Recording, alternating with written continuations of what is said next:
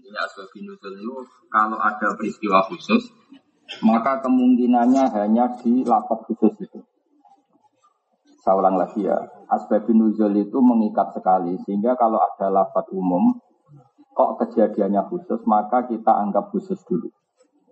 Setelah dianggap khusus, baru ada kemungkinan al-ibratu bi umumin lafdi khususis sebab jangan dibalik. Ada yang liberal itu kualik, pakai ya kualik. Jadi misalnya kayak gini ya, ada ayat yang asal usulnya begini. Dulu Rasulullah menghadap mana kalau sholat? Baitul Maqdis itu 16 bulan berapa? Kemudian Nabi itu sering melihat Mekah. Dan ketika melihat Mekah, Nabi itu kelihatan ingin sekali kiblatnya dirubah ke Mekah. Setelah itu dituruti sama Allah dengan istilah qadnaro taqalluba wa jika fis sama falan wal lianaka kiblatan tarduha. Kemudian Nabi madep Ka'bah. Dengerin ya. Tapi uniknya pangeran ketika Nabi madep Ka'bah di istilah no fa'ai nama tuwalu fatam mawajuwa Muhammad ke madep diwae neng dindi konon diwae ana ridane Allah. Itu kalau diartikan secara umum lafzi berarti madep ngetan oleh, ngalor oleh, ngidul oleh, bebas. Mereka fa'ai nama tuwalu fatam mawajuwa. Maka yang seperti ini mau tidak mau al ibrotu bi khususis sabab. Ya, al ibradu di khusus sabab. Bahwa ayat itu meskipun umum maknanya tetap khusus sabab. Yaitu dari madhab Baitul Maqdis hanya madhab Ka'bah. Meskipun ayatnya umum nama fa'ayina ma tuwallu fatam mawajiwa. Kapan saja, ke mana saja Anda menghadapkan, maka di mana-mana ya dari dani Allah. Sehingga asbabun nuzul ini mengikat dalam ayat seperti ini apa? Al ibrotu bi khususis sabab. Ada contoh lagi misalnya satu hal yang ma'ruf. Ya, seperti yang saya katakan tadi, eh, kulo ngaji ini karena ini nopo perintah buyut kulo bahwa terus kulo tetap ngawas karena memang ini amal beliau. Rian bah kaulo kandung jadi kabundut itu saya ngangkat kulo sekolah, padahal mau posisi PK kulo tetap sekolah. Terus ini mungkin tidak tersambal nopo beliau karena yang minta ngaji tadi ini itu beliau. Dengerin lagi ya. Ada kejadian khusus yang selalu dikenal di era itu disebut waki atau ainin dalam ilmu sulfukir disebut apa?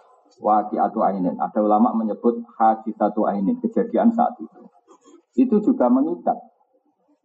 Sehingga lafat umum itu tidak penting. Yang penting adalah khususis dalam hal, hal ini. Saya akan ngomong begini terus sampai mati. Karena sekarang banyak orang mengartikan Quran pakai terjemah. Senengannya berpegangan al-ibrotu bi umumil la. Itu salah kaprah. Jadi sebetulnya ada posisinya, ada aturannya. Misalnya begini, ini saya beri contoh. Orang Nasrani itu banyak enggak kira-kira yang makan anjing? Kira-kira saja. Banyak kan? Yang makan babi banyak enggak? Banyak. Padahal Nasrani ini oleh Allah disebut apa? Ahli kitab. Andai kan ayat itu umum, kemudian ada ayat wa ta'amul ladina utul kitab halul lakum wa ta'amukum halul lakum. Mungkin nggak anjing ini menjadi halal berdasar ayat itu? Enggak kan? Loh, betul mungkin. Enak duriat itu kan makanan yang dimakan ahli kitab. Halul lakum juga halal bagi kalian. Itu memasukkan anjing tak? Enggak kan? Memasukkan babi enggak? Enggak kan? Memasukkan batang enggak? Enggak. Padahal nak dohiri, ter, terjemah. Wa ta'amul ladina utul kitab Hilulakum makanan yang dimakan ahli kitab juga halal bagi bagi kalian. Maka yang seperti ini kita tidak boleh pakai terjemah apa? Al ibrotu bumilah. Itu kecelakaan betul, kriminal betul. Yang seperti ini adalah waki atau ini. Seorang aja pak waqi'atun. Yaitu kejadiannya adalah Nabi dan para sahabat menjumpai komunitas ahli kitab yang masih orisinil dan kebetulan hewan yang disembeli adalah hewan yang menurut Islam halal, yaitu misalnya unta dan sapi. Seorang lagi ya, misalnya unta dan sapi, kambing.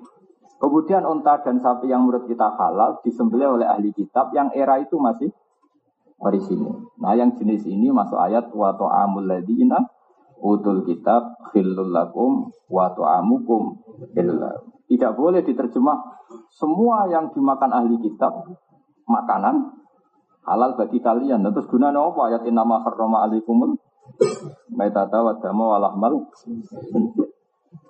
Makanya menurut saya asbab nuzul itu mengikat. Mengikat. Kemudian kalau ada bukti bahwa itu tidak haji satu ainin, tidak satu kejadian spesifik, maka baru al ibrotu bi umumil lafdi la bi khususnya. Makanya kata Imam Zarkasi yang ngarang kitab Al-Burhan, sebetulnya salah kaprah ketika kaidah al-ibrotu bumi lafdi itu lebih dominan. Sebenarnya harusnya yang dominan itu al-ibrotu bi khususis Sebab baru kalau ada kasus tertentu baru alif itu bu umumil. Saya beri contoh lagi. Menurut kamu orang kafir itu berapa coba? Orang kafir dalam istilah Quran. Jangan pakai istilah negara. Kalau istilah negara kan nggak boleh istilah kafir dan non kafir. Di mari PBNU saya kalau ada istilah kafir dan kafir. Karena kalau dalam konteks negara ya pokoknya warga. Warga Indonesia. Uh, dalam konteks fikih Islam itu kan mau tidak mau ada orang kafir. Dan orang kafir ini terbagi dua. Ada kafir ahli kitab, yaitu kita tahu siapa Yahudi dan Nasrani. Ada kafir non-semitik, yang tidak percaya kitab samawi.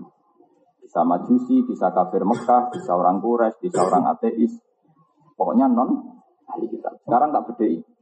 Quran sering cerita enggak, ini kan banyak yang hafal Quran. Quran kan sering cerita, orang kafir itu adalah orang yang mereka di antaranya mengatakan aida mitna wa kunna turafa wa idzaman inna lama mautun. Sebagian ayat inna lama dinun. Orang-orang kafir itu menolak adanya hari kebangkitan. Setuju? Tidak jawab saja, dan latihan pinter. Ya setuju nggak? Orang kafir itu menolak hari kebangkitan. Pertanyaannya adalah kafir yang mana? Itu adalah kafir ateis, kafir PKI, kafir komunis, kafir-kafir yang non semitik. Karena kafir-kafir yang semitik Yahudi Nasrani justru mengatakan waqalu la yadkhulal jannata illa man kana hudan aw nasara. Makanya setiap orang Nasrani mati kan sudah tenang bersama Bapak di surga. Itu artinya percaya hari kebangkitan enggak? Percaya. Maka artinya yang ayat Aida mitna wa kunna turoban adalah cerita tentang kafir non semitik. PKI lah cara Indonesia.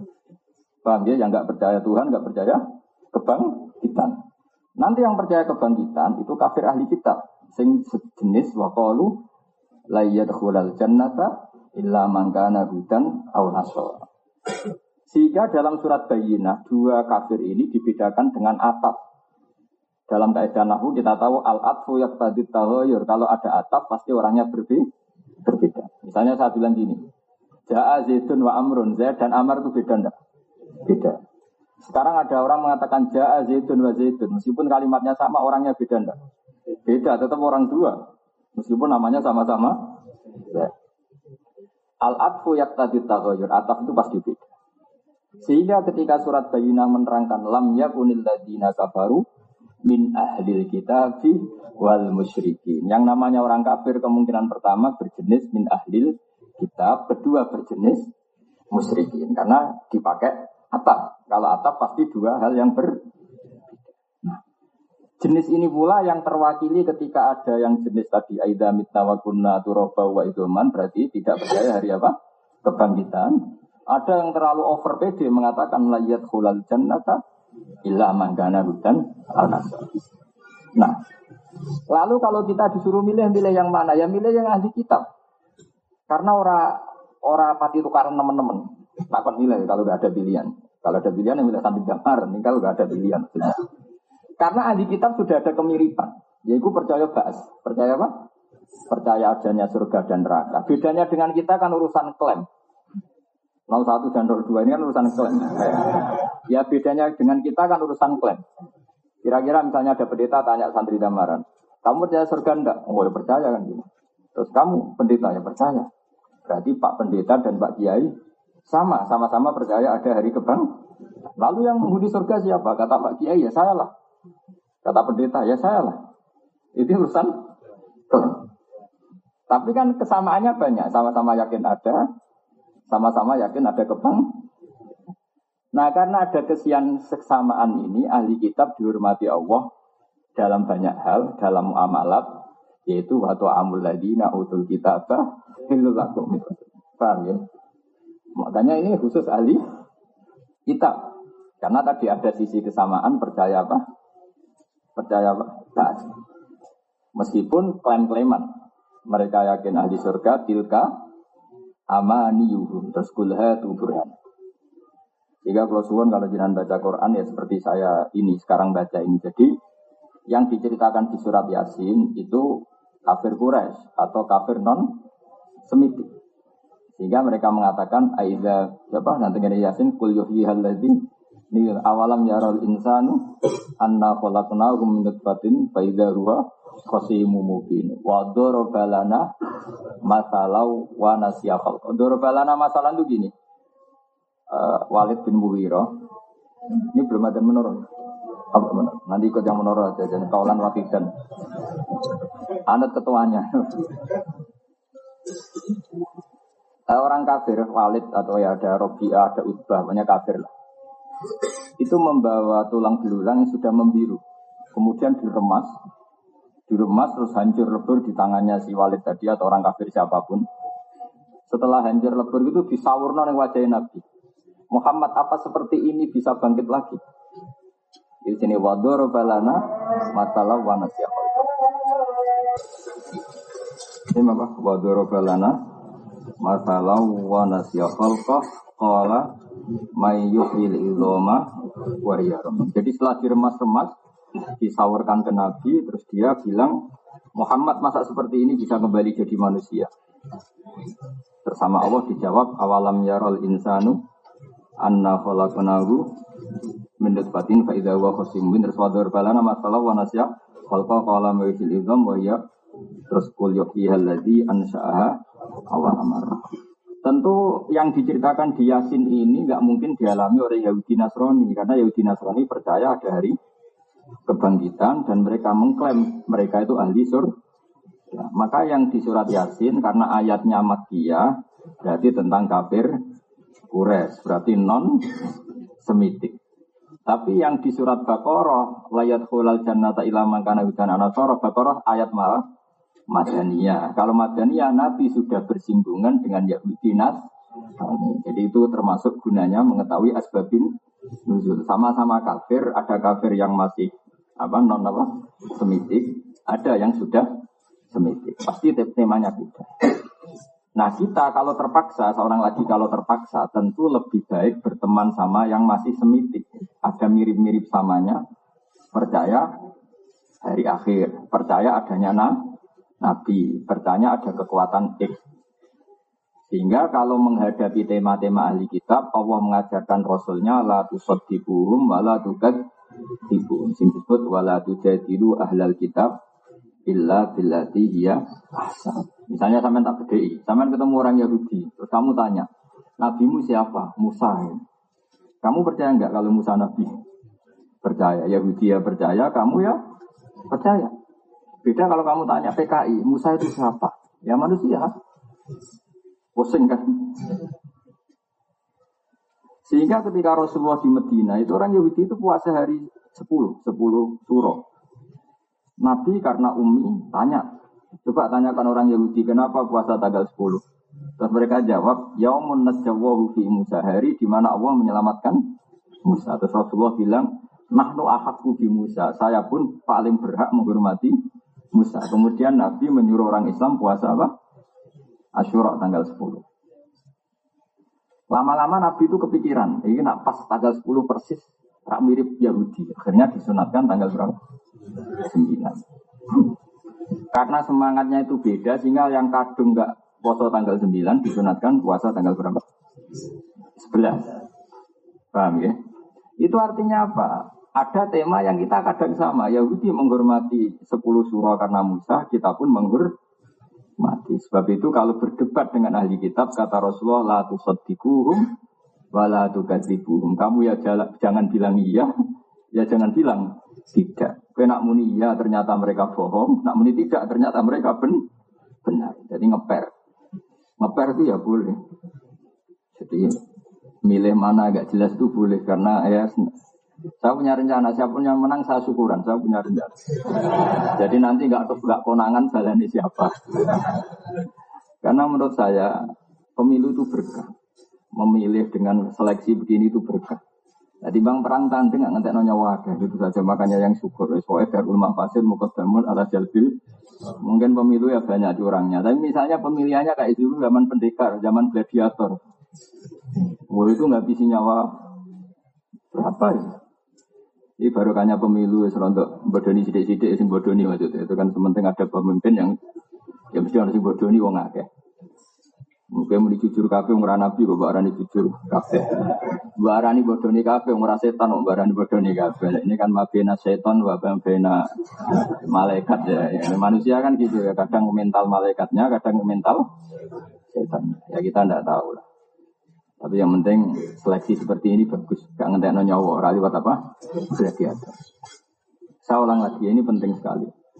Saya di Sidogiri juga ngajar ulumil Quran. Saya di Sarang juga ngajar ulumil Quran. Saya sering bilang, jangan terjebak oleh kaidah yang sering diomongkan beberapa orang yang sidik-sidik meni al ibrotu bi umumil itu tidak sepenuhnya benar. Bagaimana Anda bisa mendalil itu di ayat nama tuwalu bahasa mawujud. Coba kalau pakai umum lafzi, kamu sholat menghadap ke mana saja sah boleh. Kriminal kira-kira. Oh tak tangkap tenan aliran sesat. Gitu. Begitu juga menyangkut ahli kitab. Misalnya ada ayat wa tu'amul ladina utul kitab bakhilul lakum. Oh nak ngono mangan pakanan sing tau dipangan ahli kitab halal. Padahal mereka mangan babi, mau sembrono. Ayat-ayat seperti ini mau tidak mau ada konteks waki atau ainin apa? Yaitu ketika perang, ketika dulu Nabi pernah menjampui satu kampung di mana kebetulan makanannya halal, hewannya juga kebetulan halal, cuma disembelih oleh mereka. Mereka lah yang sejenis ini yang dimaksud waktu amul ladina utul kita. Jangan kayak maling yang madhab syafi'i. Saya itu pernah digojok sama wartawan Republika. Ini kisah nyata. Ketika kerusuhan Mei 9 berapa itu? 8. Itu ada wartawan wartawan Republika, teman saya satu kantor di Jogja. Pak Bah hebat betul madhab Syafi'i. Kenapa ya? Maling saja punya madhab. Kenapa ya? Itu di Jogja itu di daerah Serandaan. Itu ada peternak babi, juga ada peternak kambing. Itu yang dicuri mesti kambing. Tak tanya malingnya, kenapa tidak nyuri babi? Haram, Pak, haram. Jadi jangan kira maling itu tidak punya etika, masih punya. Loh kalau alasannya uang kan babi bisa dijual juga. Kalau alasannya uang babi bisa dijual kan? Bisa. Tapi mereka masih bermadhab. Kata dia ini cerita. Jadi yang kurang ajar wartawannya bukan saya kata dia. Saya diam aja. Diam saja itu hebat juga kiai. Sampai maling masih ingat madhab kiainya. Yang kebetulan saya punya teman orang sadaan juga. Iya Pak, Pak. Memang belum pernah Pak ada babi hilang. Yang hilang itu ya kambing, ayam, yang halal-halal lah kira-kira. ya ternyata maling pun bermadhab. Di sini sama ya. Kalau yang hilang tuh yang haram yang halal. Coba misalnya kamu merumat pola piton sama ayam Bangkok. Kira-kira dicuri mana? Kalau nggak dimasukkan, kira-kira aja. Ayam. Tetap milih yang halal. Minang ngalang budi. Jadi intinya kiai itu sukses tuh. Didik madhab itu sampai. Terus ada satu lagi wartawan cerita. Iya Bapak, dulu kerusuhan Jakarta itu kan ada pasar ya. Kan ada pasar daging babi, daging apa? Sapi. Itu yang daging babi itu utuh. Enggak dijarah. Terus ada temennya orang Madura itu kebetulan keliru ngambil daging babi. Itu babi haram dibuang. Padahal yang sapi juga haram karena hasil apa? Nah, itu makanya kita harus syukur. Jadi madhab kita itu madhab yang sampai orang fasik pun masih ikut. itu kayak di daerah sana itu ada daerah itu daerah jaduk. Itu dungane jaduk nggak gue jal jaluk. Dungo ngilang, dungo Saya nganggu sobo malih. Ah sembrono. Uh, saya ulang lagi ya, jadi saya mohon sekali ya, jadi kalau uh, ngartikan Quran itu jangan pakai terjemah. Terjemah itu hanya penolong, hanya apa? Saya juga menerjemah Quran di SUII, tapi saya dulu sudah pesan berkali-kali, jangan jadikan terjemah sebagai sumber hukum. Makanya sekarang banyak orang mengulang tafsir terus ngalal apa? Kodok, ngalal apa itu? Yang terkenal di kos cindil dari alasan ini Quran gak ono cindil haram sembrono Rano apa gak roh Rano gak roh itu beda saya pernah lo ketemu yang aliran itu Bapak yang diharamkan di Quran kan hanya berapa itu yang di ayat kula ajidu Bima uhiya ilayya muharroman ala ini yat amuru illa ayakuna maitatan au damam masuhan au lahma hanya tiga cindil gak ada tapi dia tidak bisa ngutip ayatnya. Ini yang ngutip saya, dia nggak bisa nyebutkan ayat itu. Mau cerita aja dia. Yang artinya itu cara bangun agak itu yang artinya, jadi nggak nggak pernah tahu dia. Terus saya gini sama, tapi kebetulan yang ketemu saya itu tobat, karena kena batunya dia. Tobat tak tanya begini, e, memang cindil nggak diharamkan Quran itu karena nggak disebut dan anda tidak tahu. Sebetulnya aku yakin haram. Kok bisa bapak? Kan ayatnya nggak ada. Ayatnya ada tapi kamu tidak tahu kata saya. Kalau nggak percaya gini, silahkan istri Anda kasih hiasan cindil tikus. Ya di rumah kalau mau masak ya tumis cindil tikus gitu. Atau apalah pokoknya. Itu tes. Kalau istri kamu tidak jijik, saya akan bilang halal. Tapi syaratnya istri kamu jenis orang yang nggak kelainan ya. Jangan turunannya Sumanto kata saya. Pokoknya yang orang normal. Ya. Oke bapak. Lah cerita tuh, wah, dicerat-dicerat bapak istri saya. Nah itu berarti haram. Karena di antara kriteria hewan haram adalah is Apa? Khobais. Yaitu Nabi disifati Allah adalah di antaranya wa yuhillu apa itu? Nabil umi ladzi yajiduna maktuban indahum fit ini terus ya'muru bil ma'ruf wa yanhahum 'anil munkar wa yuhillu lahumut thayyibat wa yuharrimu 'alaihimul khaba'is itu yang mereka tidak baca. Aman dalilnya kula ajidu di antara sifatnya Nabi adalah mengharamkan sesuatu yang khobais, yang menjijikkan. Sehingga Imam Syafi'i menambahkan di antara yang haram adalah kuluma istaghbasatul Arab. Sesuatu yang orang Arab merasa jijik. Terus ditambah min ahli sarwah, yang orangnya itu normal. Apa? Normal. Jangan orang yang biasa mapala. Wong biasa mapalan yang tengah hutan, kalau sing dipangan, roh cicak tertarik. Wah, itu orang kena ukuran orang normal. Kira-kira orang normal melihat melihat apa itu? Kindel itu jijik enggak? Jijik. Alhamdulillah. Normal semua ini ya. ya itu berarti masuk ayat wa yuharrimu alaihimul saya pas haji itu kebetulan bersama pengacaranya Sumanto. Keren berarti haji saya kebetulan. Itu cerita entah bohong entah enggak, semoga enggak bohong. Itu cerita. Yang sekamar itu pembunuh. Jadi ada dua orang itu pembunuh, kebetulan sekamar dengan Sumatera. Itu langsung bilang ke ketua LP, Pak saya pindah.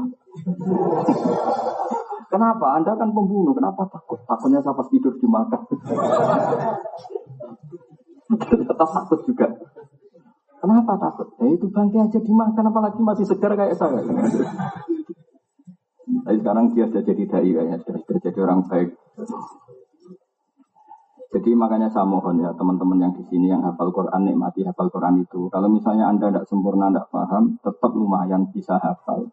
Dan para pengkaji halal haram itu jangan pakai model-model kampus. Model kampus itu kan ada tematik. Ini tafsir maudhu'i. Itu saya tidak sependapat. Itu banyak yang keliru. Karena kalau tematik itu biasanya bab halal haram ya dicari di Google, ya hanya mengeluarkan ayat-ayat yang ada kata halal, kata haram. Sehingga jinjil tidak masuk. Padahal kadang halal haram itu dimasukkan di bab lain kayak tadi. Haramnya khoba itu disebut Allah disifatin Nabi. Apa? Itu kan unik, tidak di bab halal haram tapi di bab sifatun Nabi. Artinya kalau dicari di Google, di bawah Google tadi yang jadi gurunya orang-orang itu. Halal haram terus ditek halal haram ya tentu yang keluar itu hanya ayat yang ada kata halal haram. Padahal haramnya khobais tadi tidak di halal haram, di tentang sifatun Nabi yaitu Nabi Muhammad disifati apa? alladzi yajidunahu maktuban 'indahum fit Taurati wal Injil ya'muruhum bil ma'ruf wa yanharum 'anil munkar wa yukhillu lahumut thayyibat wa yuharrimu 'alaihimul khaba'is. Ya tentu ayat itu enggak keluar kan enggak ada halal. Tapi kita kita yang hafal Quran terus ngaji fikih mulai bayi nanti tua, itu tahu betul kalau ayat itu tentang halal haram. Tapi alhamdulillah yang ketemu saya itu tobat. Wah saya tobat bapak. Saya ngaji jenengan saja. Karuan pinter, karuan paham. Terlambat kata saya itu. Maksudnya dia ini nggak tahu jendela kayak mas.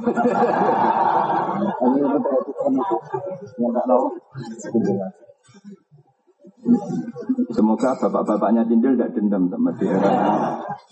Cucunya dimakan apa? Nah makanya seperti ini saya ulang lagi ya. Anda jangan terjebak kaidah alibratu Memang kaidah itu benar.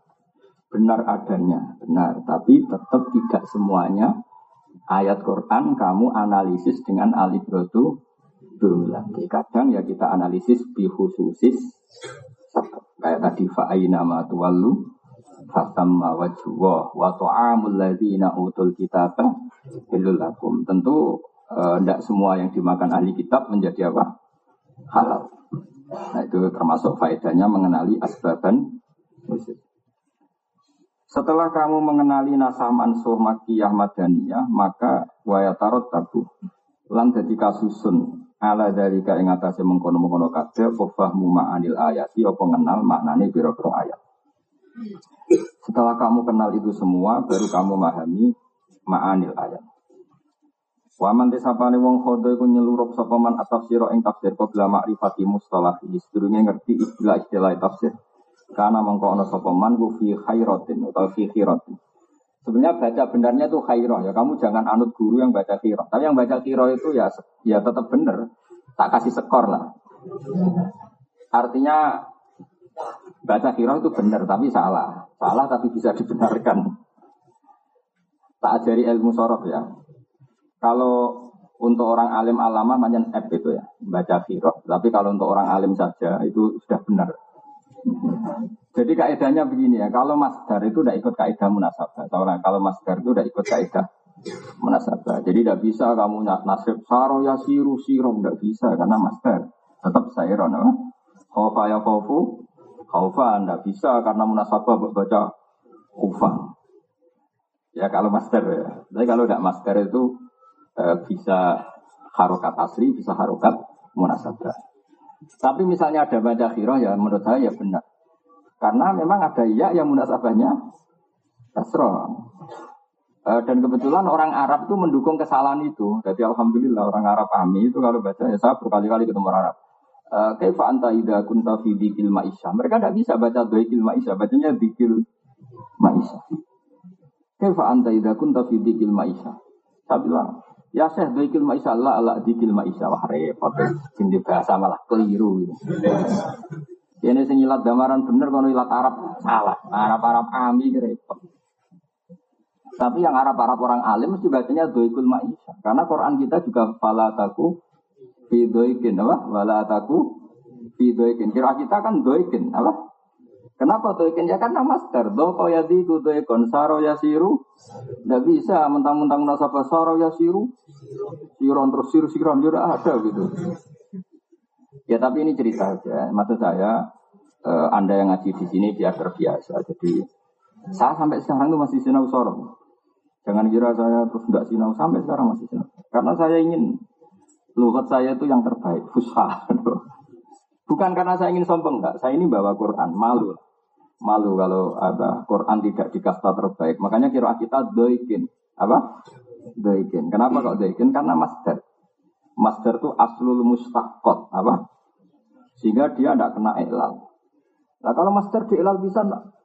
Doikin di ilal bisa. Ulibatil ya'u alifan. Terus jadi doko. Barang doko mirip fi'il mati. Bingung menang. Itu Nah kenapa doko asluhu doyako dielal kan asluhu kawana? Karena dia fil mandi masih kena elal. Kalau master kalau dielal bisa Ridwan asluhu kaunan asluhu bingung berubah. Nah karena masdar itu aslul mustaqot, fiil yang enggak diketahui asal usulnya dilacak di masdar. Misalnya kana ini ajwab wawi atau ya'i, lihat kaunan berarti ajwab wawi. Saro kita tidak tahu, wawi apa ya'i, lihat sayron. Makanya rodia yang sudah jelas nakis ya'i, rodia. Itu orang tetap bilang nakis wawi. Padahal rodia ada yaknya. Nakis ya'i apa wawi? Wawi karena masdarnya ridwan, apa? Ridwan. Akhirnya diilal. Rodia, asluhu rodiwa. Ala wasli fa'ila. Ubdilatil wawu ya an tak selingkisari makop. Karena masternya Ridwan.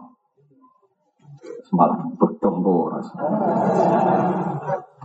Makanya ini hormat saya sama Mbak Pak. Jadi beliau mungkin nyuruh saya ngajar di sini. Beliau datang ke rumah satu berkali-kali. Selain nilai saya sebagai cucu juga disuruh ngajar. Makanya saya alhamdulillah tadi menangi apa? Menangi semuanya lah saya datang. Karena beliau ketika sakit Senin saya diberi kasih, kasih Kang Ali itu firasat saya paling nunggu Jumat karena memang keluarga saya banyak meninggal Jumat. Batur kan juga Jumat. Paling juga. Jadi ya ya sudah lah makanya saya tetap ngaji ya. Jadi ini bentuk penghormatan kita karena wanat tubuh makodamu wa atharum. Semoga ngaji ini asar dari perintah beliau sehingga menjadi amal apa? Beliau. Saya ulang lagi ya, jadi baca yang benar tuh hayroh apa? Tapi kalau anda baca khiroh ya benar. Makanya di Quran juga bacanya hayroh apa? Kayak itu lagu itu uh, kalladis tahwat hus sayatinu hayron. Kayak ladis tahwat hus sayatinu fil ardi hayron. Hayron tanpa khiron teman baca. Hayron karena itu master. Master itu lah ya tatar rokuhul iklal. Tidak bro kenapa? Elal. Makanya saya itu tambah kagum sama Quran. Imam Sibawi itu kalau sujud syukur itu bukan karena dapat uang. Dia baca Quran, kemudian dia tahu bahwa ini fi a'laru tabi ilmil balaghah. Di kasta tertingginya ilmu, terus dia sujud. Saya mungkin termasuk orang modern yang pernah sujud syukur karena melihat Quran itu di kasta tertinggi. Meskipun tidak sesering Imam Sibawi. Karena saya punya istri. Masih bawa itu kasus. Dia itu orangnya ganteng, ganteng, profesi sampai daerah ini si bawa karena berbau apel. Orang berbau apel tapi berbau apel. Makanya daerah ini si bawa itu maknanya apa? Apel. Tunggu ganteng, semua perempuan suka. Ya kayak Sandi lah kira-kira. The power of mama itu.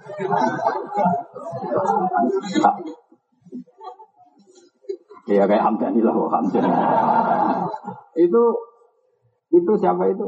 Tapi saking senangnya dia sinau itu kalau malam istrinya di Barno. Sinau nulis. Padahal istrinya cantik. Kalau pagi itu beli kertas. Dulu kertas itu susah beli kertas. Nulis lagi. Ya begitu. Bujurnya di Barno. Saking mangkalnya siapa? Istrinya. Itu dia pas ke pasar semua kitabnya dibakar. Nah karangannya beliau itu banyak. Tidak satu tok tapi dibakar miranya istrinya setelah dibakar itu dia ingat istrinya ternyata tidak malah dicerai.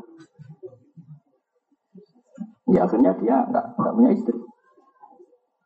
Saya di rumah sering sinau. Saya pernah loh ngaji Jumat kayak gini. Ketemu istri saya itu jam satu. Saya ngaji begini, terus pulang, habis sisa saya ngaji sama kangkang kecil.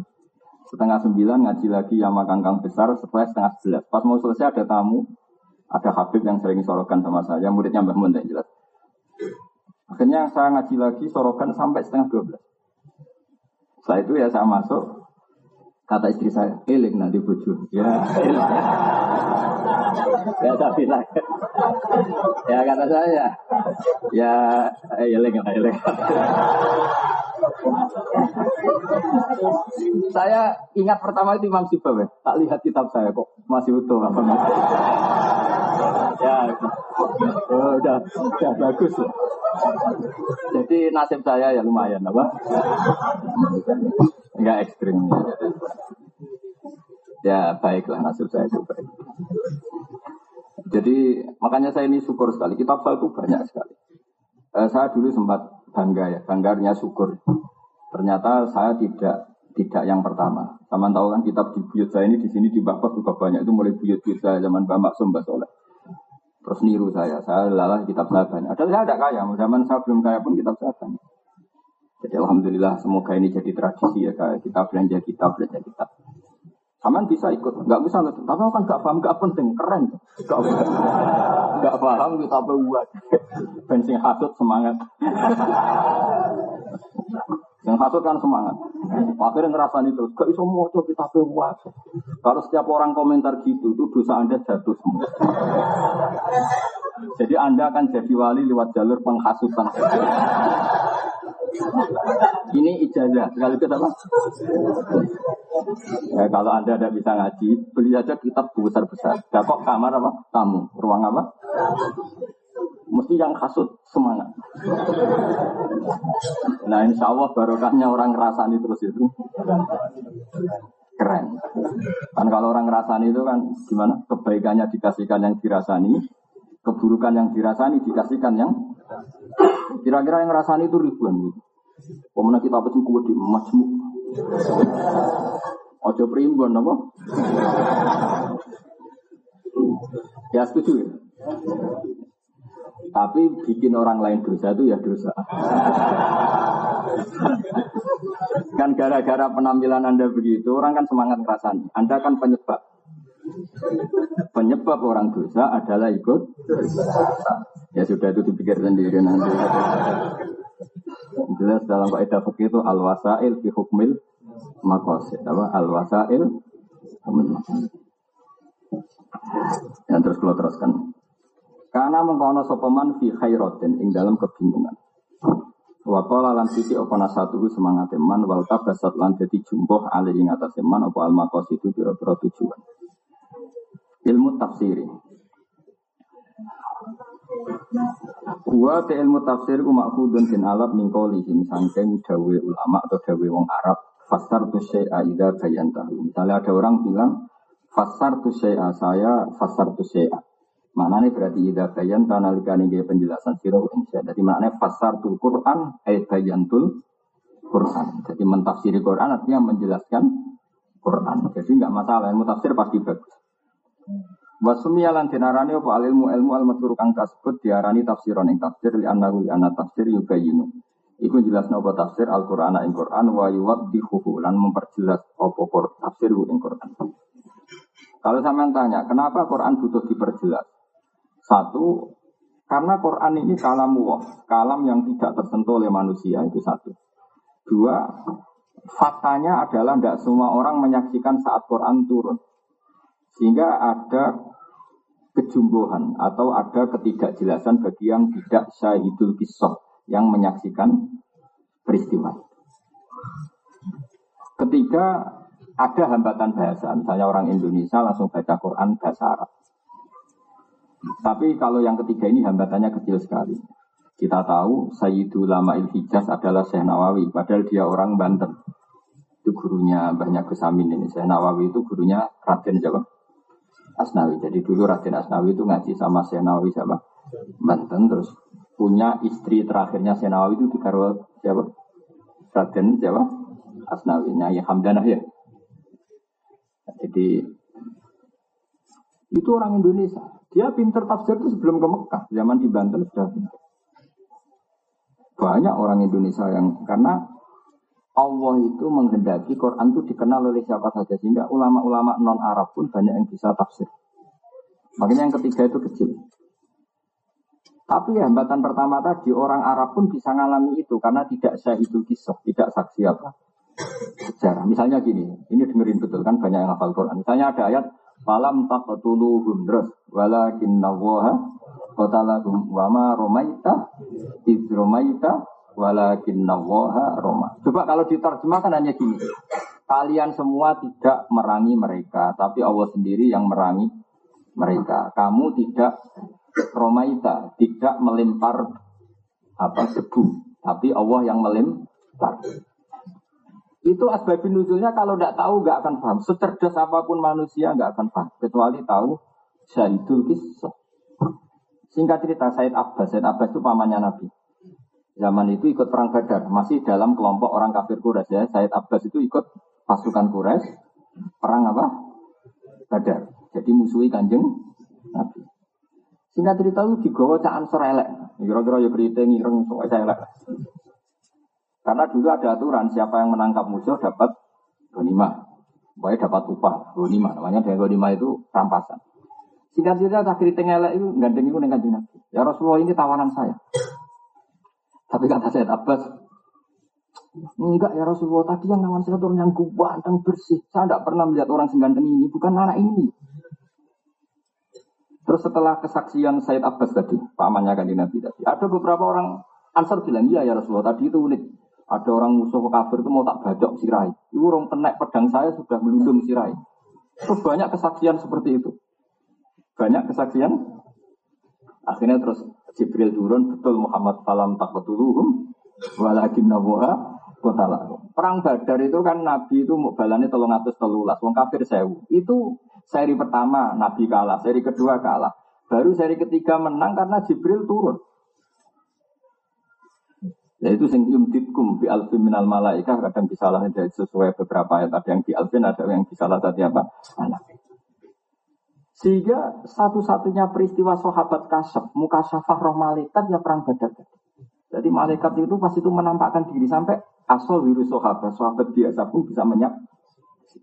Jadi apa dibaca orang kena sebelum sirai. Ono sing rong ditangkap wis ra Ketika orang-orang Ansor, orang Ansor yo Mulai gak wong kudus, rembang, ah mumpung ada kesempatan tak aku ah. Gitu. Oh ini yang nangkap saya Rasulullah, itu yang bunuh saya. Kan nanti dapat mah. Terus dijelaskan oleh Said Abbas, enggak ya Rasulullah, yang nangkap saya itu orangnya yang ganteng sekali. Untuk saya turun falam taqatuluhum walakin nawaha qatalam. Seperti itu kalau tidak Sayyidul Qusah kan bingung. Ayat itu maksud biar. Tapi bagi Sayyidul Qusah bersaksi di perang Badar memang yang berkontribusi para malah ikat karena nalar manusia saat itu nggak mungkin men menang. Nah, ayat seperti itu kalau tidak syahidul kisah bisa paham nggak? Tidak bisa. Yang bisa paham hanya yang syahidul kisah, yang saksi apa? Saksi sejarah. Makanya falam taqatuluhum walakin nawaha qotalakum wa ma romaita idromaita walakin nawa. Mau perang Badar itu perang paling rasional. Sahabat itu balelo semua. Tapi aneh pangeran, pangeran. Balelo itu dimaklumi. Jadi pangeran itu ya unik. Orang balelo itu boleh. Karena gak rasional. Boleh. Tapi sahabat juga orang baik. Cocoklah nurut. Jadi bodoh ini. Jadi ya tak ceritain, biar sampean tahu. Nah ini tentang ilmu tafsir, bukan tentang sejarah, tentang ilmu tafsir. Kita tahu orang kafir itu kan jumlahnya seribu, berpasukan semua, berkuda semua, bersenjata semua, lengkap. Sahabat hanya 313. Itu pun pedang satu untuk orang 10. Jadi apa perang di situ apa dibaca, eh nyel pedang saya tangguh sih. Kan gak kebayang. Mana mungkin perang seperti itu menang? Jadi di situ ada, eh pedang kita sila-sila, aku dewi lagi perang. Enteni enteni. Kanyane mati. Tenang enteni wis mati. Jadi berseri-seri itu kalah, sahabat itu kalah. Bareng dua berkali-kali kalah. Karena ini nggak masuk akal. Makanya kata sahabat, ya Rasulullah ini perang nggak masuk akal. Kita nggak ikut. Kata Nabi Nabi itu ya unik. Sekira melok ira bobo, aku tak mangkat dewi. Nabi la akhrujan walau waktu. Saya akan berangkat meskipun sendiri. Berangkat di Nabi berangkat dewi. Anjir sahabat ikut ya Rasulullah. Serata cocok melok melok. Melok. Oh ya mending gitu. Oh serata cocok ya Rasulullah melok melok. Dan itu yang ngalami itu, saya ulang lagi, yang ngalami itu tentu tahu persis maknanya ayat kama akhrajaka rabbuka min baitika bil wa inna fariqam minal mu'minina lagaribun. Sebagaimana Allah mengeluarkan kamu Muhammad secara hak. Karena Nabi demi Allah nggak masalah kita kalah. Nabi tentu imannya terbaik. Beliau tetap keluar meskipun nggak masuk akal karena disuruh Allah. Tapi wa inna fariqam minal mu'minin ala karihun. Orang-orang mukmin nggak setuju ini nggak rasional. Kita nggak suka perang model gini. Perang itu di mana-mana nyari menang. Ini kan cari mati. Makanya ya gremeng. Lalu itu Allah itu maklumi. Penggeremengan ini dimaklumi Allah. Jadi jangan kira Allah tuh gak suka orang gremeng ya dimaklumi. Gak mana kayak kangkang sebuah-sebuah di belakang aling gremeng itu sah. Sah sekali. Sebuah-sebuah bukan ya gremeng sah. Tapi santri gremeng lah tetap menurut kiai ini. Maka jadi klop. Gremengnya ya tetap. Loyalitasnya ya tetap jadi bena geremeng wa bena toat. Nah sahabat kan itu jangan kira mereka perang badar legowo ndak ayatnya jelas wa innal fariqam minal mu'minina lagari, enggak suka. Lagari itu mana gede. Terus ijadiluna kafil haqqi ba'da ma tabayyana ka annama yusaquna ilal mauti. Muhammad, Ya Rasulullah wes derek mau derek. Apa ke? Ya suruh nyawa wae derek derek. Jadi dia itu sangat kepengen menang. Malah diredaksikan Quran kaan nama Yusafuna dal mau. Jadi Nabi yang Nabi beda. Nabi kan dekat Allah. Beliau tahu kekuatan Jibril, kekuatan malaikat. Jadi Nabi mangkat menang menang tak menang. Tapi dari sahabat sahabat dong bang.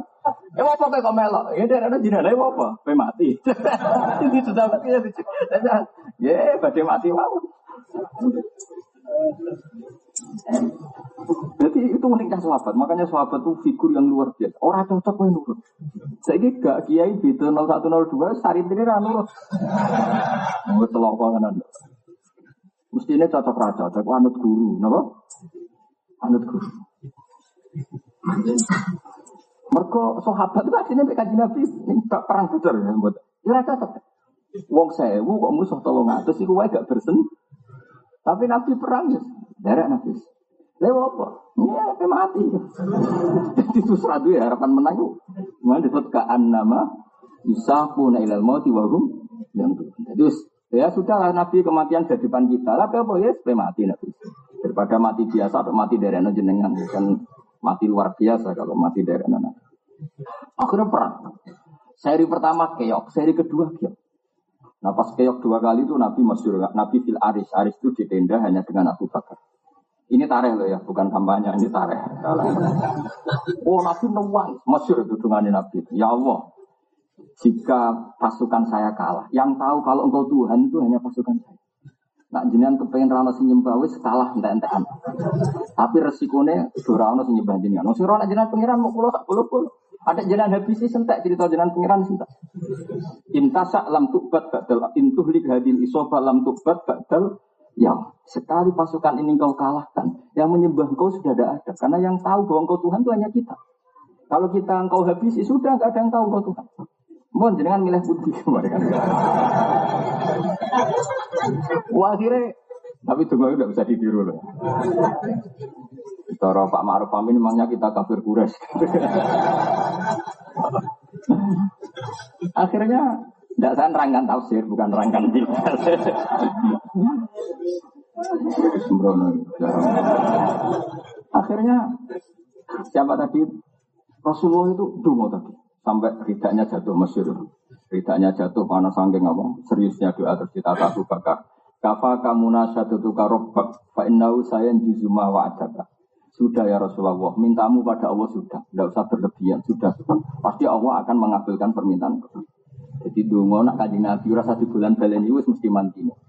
Sing dungo nak Nabi sebulan balen lah insya Allah, insya Allah ramanti. Ayo nak Nabi itu dungo pisan wes di diakses sama malaikat. Jibril teko.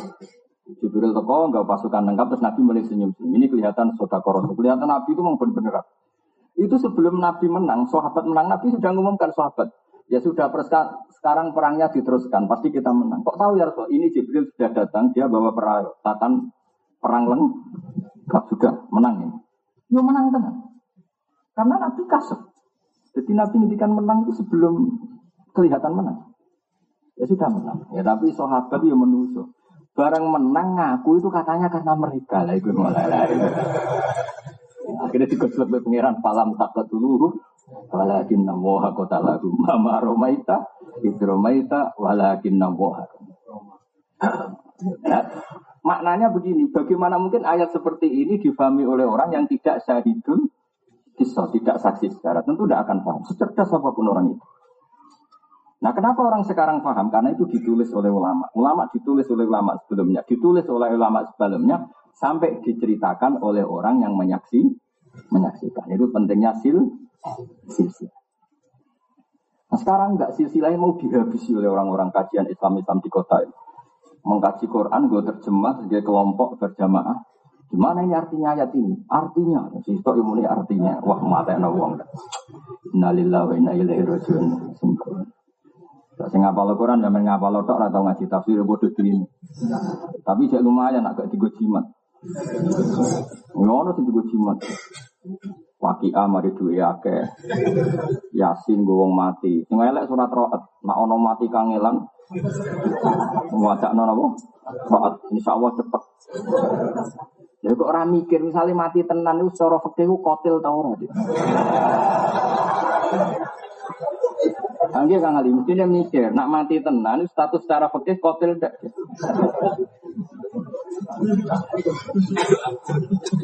Cukuman gitu, kok pokoknya ana wonten. Kalau gini nanti orang mati kangelan, Gus mungkin kurang anak surat taat, ya wae tapi aku ramai tanggung. Tidak boleh Quran dipakai seperti itu, tidak boleh. Ya, jadi kalau kita yasin untuk orang meninggal, kita yakin pahalanya yasin sampai orang meninggal. Tapi yang roh ketuntut itu jangan. Itu nggak ada sanatnya. Pernah dengar itu? Macam sih gue ajaran ini gue, orang aku. Jadi itu udah dosa saya. Pelaku ya. Jadi saya nanti apa insya Allah ngaji ini lagi apa di 5 Juli ya. Jadi insya Allah saya ngaji lagi pokoknya awal apa? Juli, awal Jumat Juli ya. Insya Allah tanggal berapa? 5 Juli, Jumat 5 Juli. Terus sesuai janji saya tadi sampai tak ijazahi tentang kalimat la ilaha Oh begini. Ini juga masih tafsir tapi plus ijazahi jenengan. Kalimat la ilaha itu kalimat yang istilah Quran disebut fa'lam apa? Harus tahu secara ilmu. Ya harus tahu secara Caranya gimana? Kalau sampai tidak kenal Allah, carilah lafat pengganti Allah yang sering disebut Quran. Saya ulang lagi, cari pengganti kata Allah yang sering disebut Quran. Nah, yang sering disebut Quran itu sebetulnya kalimat yang sudah dipilih Allah untuk mengenalkan Allah. Nah ini bukan kata Gus Bahak, bukan kata Mbah Mun, bukan kata ulama, tapi ini Dawe Rasulullah. Cuma saya terjemahkan secara gampang. Misalnya begini, saya pernah ketemu orang ateis, orang yang nggak percaya Tuhan. Tanya saya, Pak Bahak, saya mau percaya Tuhan, syaratnya Anda bisa menjelaskan Tuhan itu siapa? PKI Kang Jang, pinter tuh. Wah, mati wong PKI tapi dokter, wah mati Tapi ya turunannya wong Islam. Terus saya bilang gini, e, kamu kalau saya jelaskan mau percaya Tuhan enggak? Percaya kalau saya masuk akal percaya tetap bilang begini. E, menurut kamu rumah ini ada yang bikin enggak? Ya ada bapak, kan nggak bisa rumah berdiri sendiri. Ya baguslah kalau kamu masih waras. Ya. Kalau ada sesuatu yang wujud pasti ada penyebabnya. Ya oke. Okay. Ya penyebab itu oleh agama Islam disebut Tuhan. Disebut apa? Tuhan. Ini yang kadang-kadang santri lupa. Santri itu langsung memperkenalkan Allah tapi tidak mensifati Allah. Padahal pertama lafaz Allah dikenalkan itu sekian ayat. Pertama surat turun itu surat apa? Iqra. Itu ada nyebut Allah enggak? Enggak ada. Iqra bismi rabbik. Rabbik itu siapa? Alladzi khalaq. Ya ayuhan nasu abudu rabbakum. Rabbakum siapa? Alladzi khalaqakum. Ini yang kita alfa. Sehingga orang-orang kafir itu mudah menerima sama konsep Tuhan karena Tuhan itu siapa? Tuhan itu yang menciptakan langit bumi. Bukan Tuhan itu Allah. Allah itu nanti. Setelah Tuhan itu siapa? Yang menciptakan langit bumi. Ubudu rabbakum alladzi khalaqakum walladzina min qablikum yang menciptakan kamu dan orang-orang sebelum kamu. Sebagian ayat disebut alladzi khalaqas samawati wal ard. Lalu mereka akan tanya-tanya, lalu pencipta ini siapa? Musabibul asbab itu siapa? Kausa prima itu siapa? Baru kita kenalkan kausa prima atau musabibul asbab oleh Islam itu disebut Tuhan, yang oleh agama Islam disebut Allah. Akhirnya anak tadi bilang gini, ah, mulai dulu bilang kalau Tuhan itu penyebab semua alam kan saya percaya. Mari bilangnya Tuhan Tuhan, saya kan nggak tahu konsep Tuhan kata dia akhirnya iman. Nah ini sebenarnya kita itu keliru dalam memahami Quran. Saya ulang lagi ya. Jadi lafat Allah sendiri di Quran sering pakai kata pengganti apa? Pakai kata apa? Pengganti ya. Tadi misalnya apa? Ya Yohana sutaku robbakum alladhi ya. Ya Yohana subudu robbakum alladhi khalaqakum. Jadi ya, jangan bayangkan sudah di santri damaran kan sudah Islam sama. Islam hafid bisa daftar wali misalnya ini kan sudah. Ya tapi belum di ACC tapi kan sudah sudah sudah, sudah daftar. Itu tentu langsung Allah. Ya langsung apa? Bandingkan kalau kamu itu orang ateis atau kafir Quraisy atau orang yang belum es sama tak cerita nih ini masih saya terangkan fa'alam annahu la Saya berkali-kali e, mengatakan ini. Jubair bin Mut'im itu orang cerdas. Pinter-pinternya orang Quraisy di antara namanya Jubair bin Mut'im. Bin Adi namanya Jubair. Dia itu negosiator ulung yang mau menegosiasi Asro Badrin, tawanan Badar yang ditawan Nabi di mana? Medina. Padahal Mekah Medina berapa? 460 kilo. Eh, Jubair itu singkat cerita masih kafir, ya kafir betul ya ketika mau jadi negosiator untuk membayar apa tawanan perang apa? Badar, kita tahu tawanan itu kan boleh dibunuh atau dilepas dengan tidak ya dalam hukum Islam ya dengan apa? tebusan. Pas dia di Madinah, Rasulullah itu pas surat maghrib. Surat maghrib Nabi baca surat Wattur, Wattur wa kitabim, Mastur fi Mansur wal baitil, Ma'mur was marfu wal bahril, masuk. Dia tuh mulai kaget. Wih, undang tenan Muhammad. Dia pertama e, memang Yon Sewu dulu kan tidak ada hotel sehingga tamu non muslim pun ya di masjid. Tapi jangan jadi aliran liberal terus masjid boleh dipakai non muslim ya itu kecelakaan betul itu dulu kan kondisional. Memang ditempatkan di mana? Ditempatkan di rumah sahabat malah kok senang bujurnya malah repot. Makanya mah ada tidak kok nemet masjid. Bapak lapangan Gus. Jadi saya ada lapangan poli sembrono. Bangunnya Manchester ya ada lapangan. Ya dulu tempat publik adanya hanya Jadi orang liberal itu sembrono. Wah, nah, kalau gitu non muslim boleh di masjid dulu. Nabi tamunya non muslim juga diletakkan masjid sembrono. Tapi santri kadang sing susu ya pintu pisang. Enggak ada begitu. Malah ramadhan tareh. Repot. Sitok liberal raiso ngaji, sitok khusyuk raiso bantah-bantah. Repot. Roy mau fasadun kabirun alimun mutahatiku wa abarmin hujailun. Mutanas. Repot. Dia tambah mendekat. Ini surat bagus betul. Wattur wa kitabim mastur fi rokim mansur wal bitil ma'mur wa fil marfu wal. Lama-lama terus dia mengintip, mengintip. Cara sekarang itu ya dekat masjid. Dulu kan nggak ada speaker. Karena Nabi bacanya fase. Bareng Nabi mulai baca Amkuliku min ghairi syai'in amhumul khaliqun. Ayatnya jelas, amkuliku min ghairi syai'in. Kalau diterjemah bebas kira-kira mananya gini. Ayo goblok bareng-bareng. Kita meyakini bahwa alam raya ini diciptakan tanpa sebab. Min ghairi syai'in. Tanpa sebab. Syai' itu maknanya sesuatu yang wujud. Tidak nyebut Allah. Amkuliku min ghairi syai'in. Apakah mereka diciptakan tanpa sebab? Tanpa wujud syai' sing qoblahum. Tanpa wujudnya kausa prima yang sebelum mereka. Apakah mereka diciptakan tanpa sebab, tanpa pencipta? Atau mereka memang mengklaim sebagai pencipta amgumul kholikun. Dari mut. Terus Allah masih bikin pertanyaan lagi. Am kholakus samawati wal ard. Gak apa-apa mereka merasa sebagai pencipta. Tapi syaratnya mereka harus merasa ikut menciptakan langit dan bumi. Melok tunggu semen lah kira-kira gitu. Melok noto langit ngecek kira-kira. Terus kata Allah, bala yukinun. Tak arani mereka pencipta juga mereka ada yakin. Memang enggak. Itu juga enggak. Sampai bilang ini, kira-kira cara jawab wah semuanya Muhammad itu gue. Ya Muhammad, ma tarak tali akli nasihat, itu akal gue mata bayat. Masih sama mati Islam. Waktu dibully habis-habisan sampai pangeran, dibully. Kalau kamu tidak percaya adanya Tuhan, ya kamu harus sebagai Tuhan. Biar ada sebab, alam raya ini biar ada. Mau alam raya kadung wujud, disaksikan, kamu pakai, kemudian wujudnya tanpa sebab. Ayo goblok bareng wae, pokoknya kuliku min saya ini goblok bareng, nandunya itu kuliku min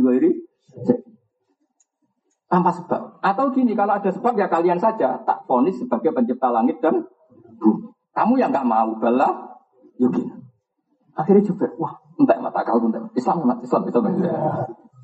Jadi itu kayak apa? Quran itu nggak nyonsel nggak menyebut lafaz Allah dulu. Nah setelah Islam, Kholik itu dinamai Allah. Makanya Allah itu tauqifiyah apa? Nah kita ndak, karena kita kesuwan kumpul santri damaran gini, langsung di situ Allah.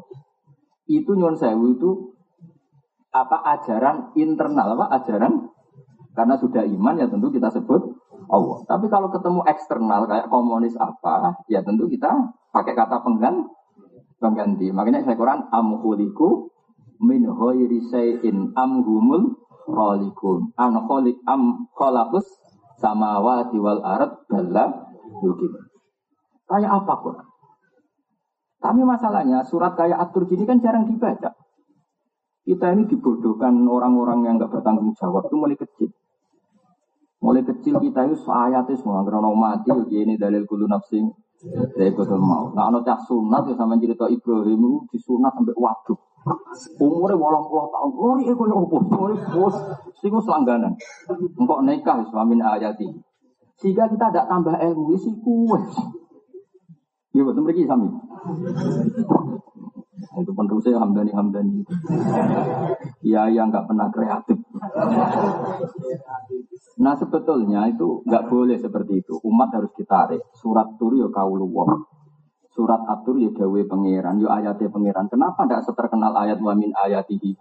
Kenapa tidak seterkenal ayat kulu nafsin? Ya. Ono santri ratau di duwe. Ngani dalil wama ya taqilah Allahu makhluk. Iku dalil pengereng mermati. Santri rapi rapi duwe. Dalil itu wasine ngerem mermati apa dalil? Tidak saya jawab. Apa? Ngerem mermati. Nyatane gak ayat Allahu makhluk tetap melarat, tetap disio-sio begini. Karena kalau dia takwa betul, itu sudah ya Allahu makroja. Terus ayat itu terbaca, itu betul. Ini ndak, tetap tidak keramat, tapi tetap dalil itu. Saya ulang lagi. Akhirnya Jubair bin Mut'im itu Islam. Dan Islamnya anfikrin, dari memikir. Saya ulang lagi ya. Jubair bin Mut'im itu kafir. Masih kafir Mekah. Artinya kalau kafir Mekah itu kan ateisme. Tidak semitik. Dia nggak percaya adanya Tuhan. Makanya ini pentingnya ngerti nasah manso, ngerti makiyah, madaniyah. Jubair bin itu kafirnya kafir Quraisy, artinya non semit. Dua orang ngaji ini Nabi gitu. Ayo bodoh bareng bahwa langit dan bumi diciptakan tanpa sebab. Kuliku min Atau begini, nggak apa-apa. Tanpa sebab. Penyebabnya kalian semua sebagai pencipta langit bumi. Dari Jubair. Yo orang lima tahun yo ramelo gawe langit bumi. Aku lahir yo ning bumi.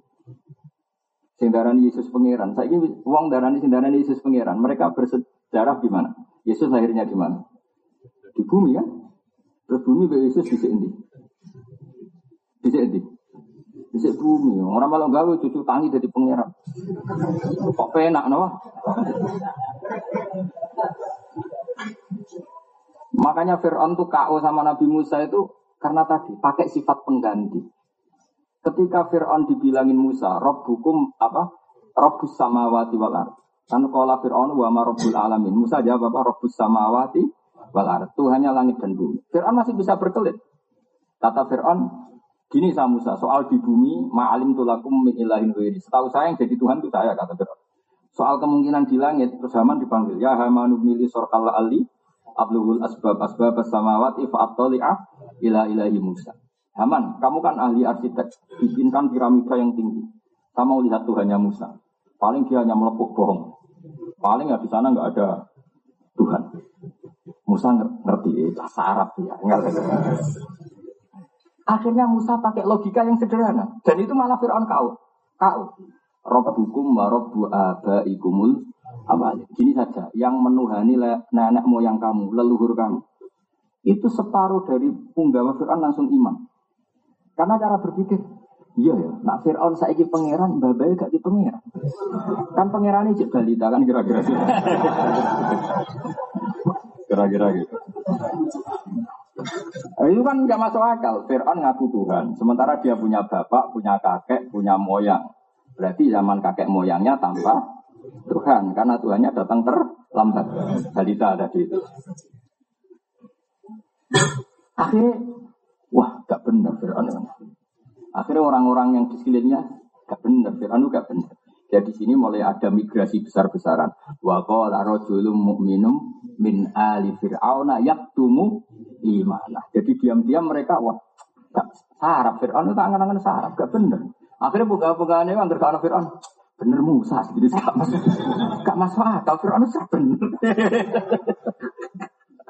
itu mandine logika dan itu nyun saya nggak nyebut kata Allah pakai kata pengganti rob hukum rob itu karena itu ya itu tadi makanya tapi ojo terus buat dadek no fitnah kata Gus Pak oleh menyebut lafat Allah eh, merokok editan kok goblok yang ngono nah, ya editan nanti goblok yang ngono itu terus oke Bohong bohong kesuwen. Neraka tenan men ngutip Tapi aku mau baturi jelas semua. Nah, itu faklam. Kamu tahu betul la ilaha illallah. Caranya tahu gimana? Allah itu siapa? Kamu sifati musabbibil asbab. Allah itu siapa? Khalikul asya. Allah itu siapa? Al-awwal. Kenapa Allah al-awwal? Karena di mana-mana yang namanya pencipta tentu lebih awal ketimbang yang diciptakan. Sehingga kita nyifati awal an ilmi karena tahu. Nyifati Allah khalik an ilmi. Nah, karena alam raya yang wujud ini nggak mungkin dong diciptakan oleh al-adam. Bagaimana cara nalar al-adamu yakhluku maujudan itu saraf Wong-wong komunis ateis kan wong edan tenan. Alam ini dimulai dari nihilisme, ketiadaan. Ini wong paling edan ya orang iso percaya. Sesuatu yang tidak ada menciptakan yang ada itu sarap kok. Oh, ora iso diobatno kan parah ya. Lah kan berarti kalimatnya al adamu yakhluqu mau judan. Sesuatu yang tidak ada menciptakan yang ada. Lu Adam gue serasa jadi sebab le dul dul. Paham ya? Mulane ulama dhisik nak ngenal no Allah iku ora langsung Allah. Allah iku sapa? Zat sing wajibil wujud. Mergo wujud itu wis kadung ana. Nek wis kadung penyebabnya harus wujud sing super. Lah ulama dhisik ora ya lah wujud sing super itu disebut wajibil wujud. Paham dong ya? Lah nak iman wis ngono iku jenenge wis iman sing an ilmen iku falam annahu la ilaha illallah. Mundong ya. Nah, kita-kita yang ulama itu hanya punya kepentingan itu. Kemudian ulama Toreko e, membantu umatnya dengan jumlahnya dibaca sekian. Kok Hamdani bebo mijazai matane begini itu itu urusan manhat. Tapi kita yang ulama pokoknya membantu supaya semua itu an ilmin apa? Dari tahu. Maka dimulai dari faklam apa? Faklam. Makanya saya mohon jenengan yang syukur, ngapalkan Quran itu yang syukur. Karena ayat Quran itu luar biasa. Saya saja sampai sekarang kalau baca misalnya juz berapa itu 26 ya kalau nggak salah itu merinding. Quran itu fair, debat ya fair. Saya kemarin tanggal 2 April ketemu Pak Kores Lihab, ke, eh, diminta ngisi di BSK saya, ya, termasuk mengutip ini. Quran itu fair, coba di di juz 26 kalau nggak salah ya, di awal. Kata Allah gini, saya tidak Tuhan itu tidak apa-apa. Kalian yang Tuhan nggak apa-apa, ngaku Tuhan. Tapi syaratnya satu kata Allah. Qul ara'aitum ma tad'una min dunillah aruni ma khalaqu minal ardi am lahum syirkun bersama. Enggak apa-apa. Yesus Tuhan enggak apa-apa, berhala Tuhan enggak apa-apa. Tapi kalian harus bisa membuktikan kalau mereka mencipta langit dan bumi. Coba sekarang pengagum Yesus tak tanya, lahirnya di mana? Di bumi. Berarti dulu mana? Buminya. Iya enggak? Terus tahun berapa? Masehi itu sekarang baru tahun 2000 2000 berapa? 19. Sebelum itu sudah ada bumi enggak? Sudah. Loh, Tuhan sama buminya kok dulu? Dulu buminya, harusnya kan dulu Tuhannya. Bandingkan dengan konsep Islam yang namanya Tuhan itu al-awwal, pasti yang paling per.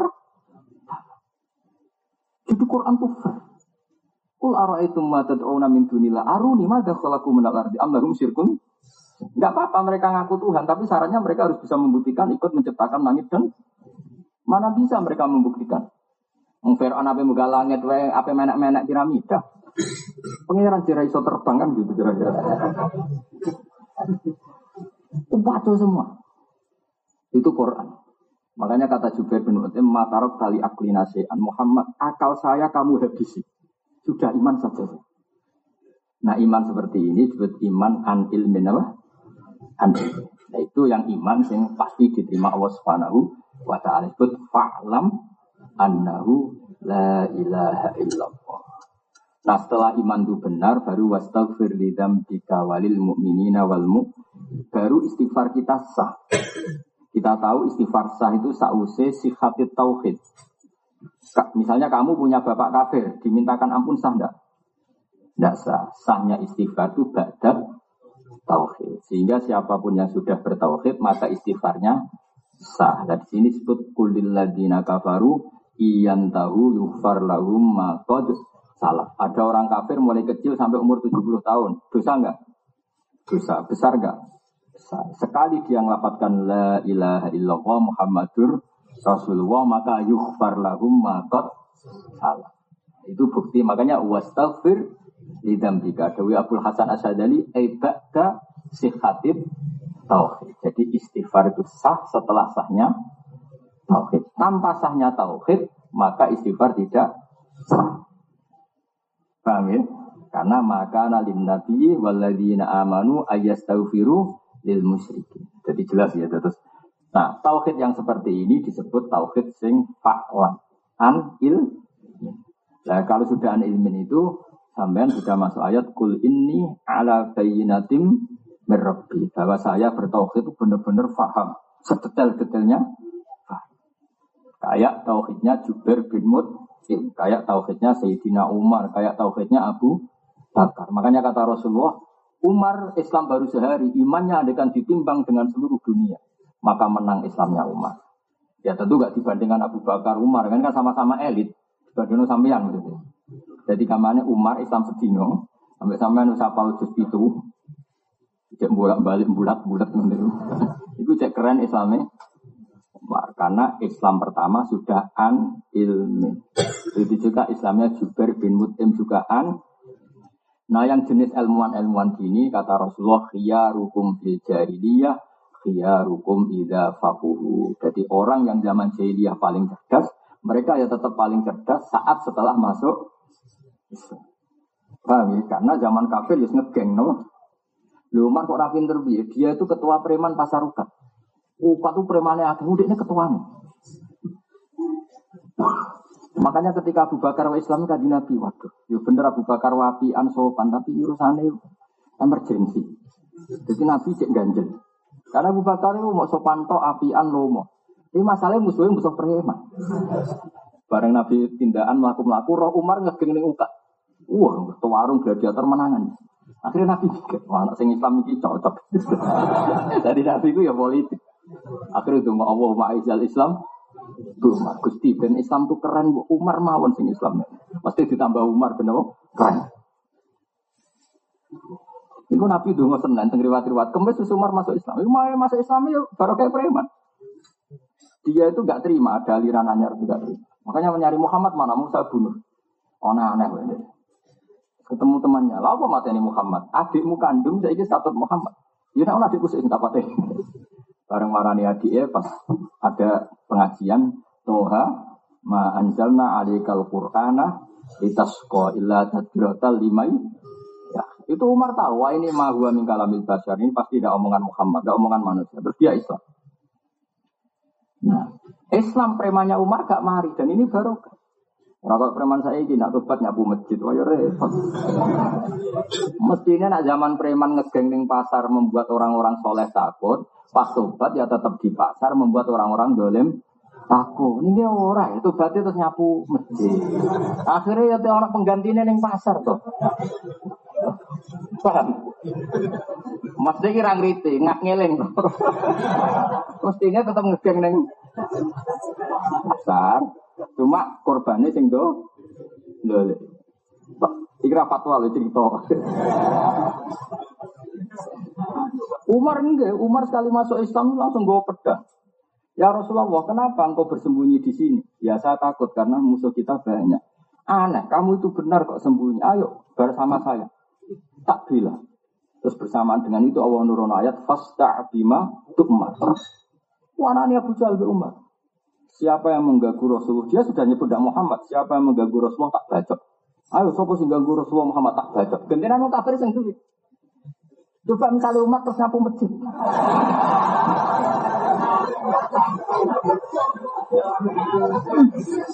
Nah ini cerita, tapi tidak fatwa ini cerita. Bukan. Zaman preman dua ya gila sebelum terus main ngepel Ujib, bisa gua orang tuh suaranya saya feminin. Preman kok berarti Kitty kok. Makanya ini ini sirinya ya. Allah ma'izal Islam. Ya. Makanya kali Jogo itu barokah justru karena seperti itu. Dia mantan preman, begal sunan apa? Bunah. Tapi mental petarungnya nggak pernah hilang. Sehingga setelah Islam dia dakwah ke mana-mana. Ketika Demak Bintoro diserang Majapahit, dia petarung. Kalau dia terus sama nyapu masjid, repot. Maksud saya, maksudnya kan ngegeng di mana? Pasar, dulu membuat takut orang-orang apa? Soleh, saya ya tobat, membuat takut orang-orang. Ya, orang nyapu apa? Yang masjid itu benar berbuat yang digaji di rumah untuk cara kula tapi ini bukan fatwa, ini cerita-cerita nyawa perbandingan.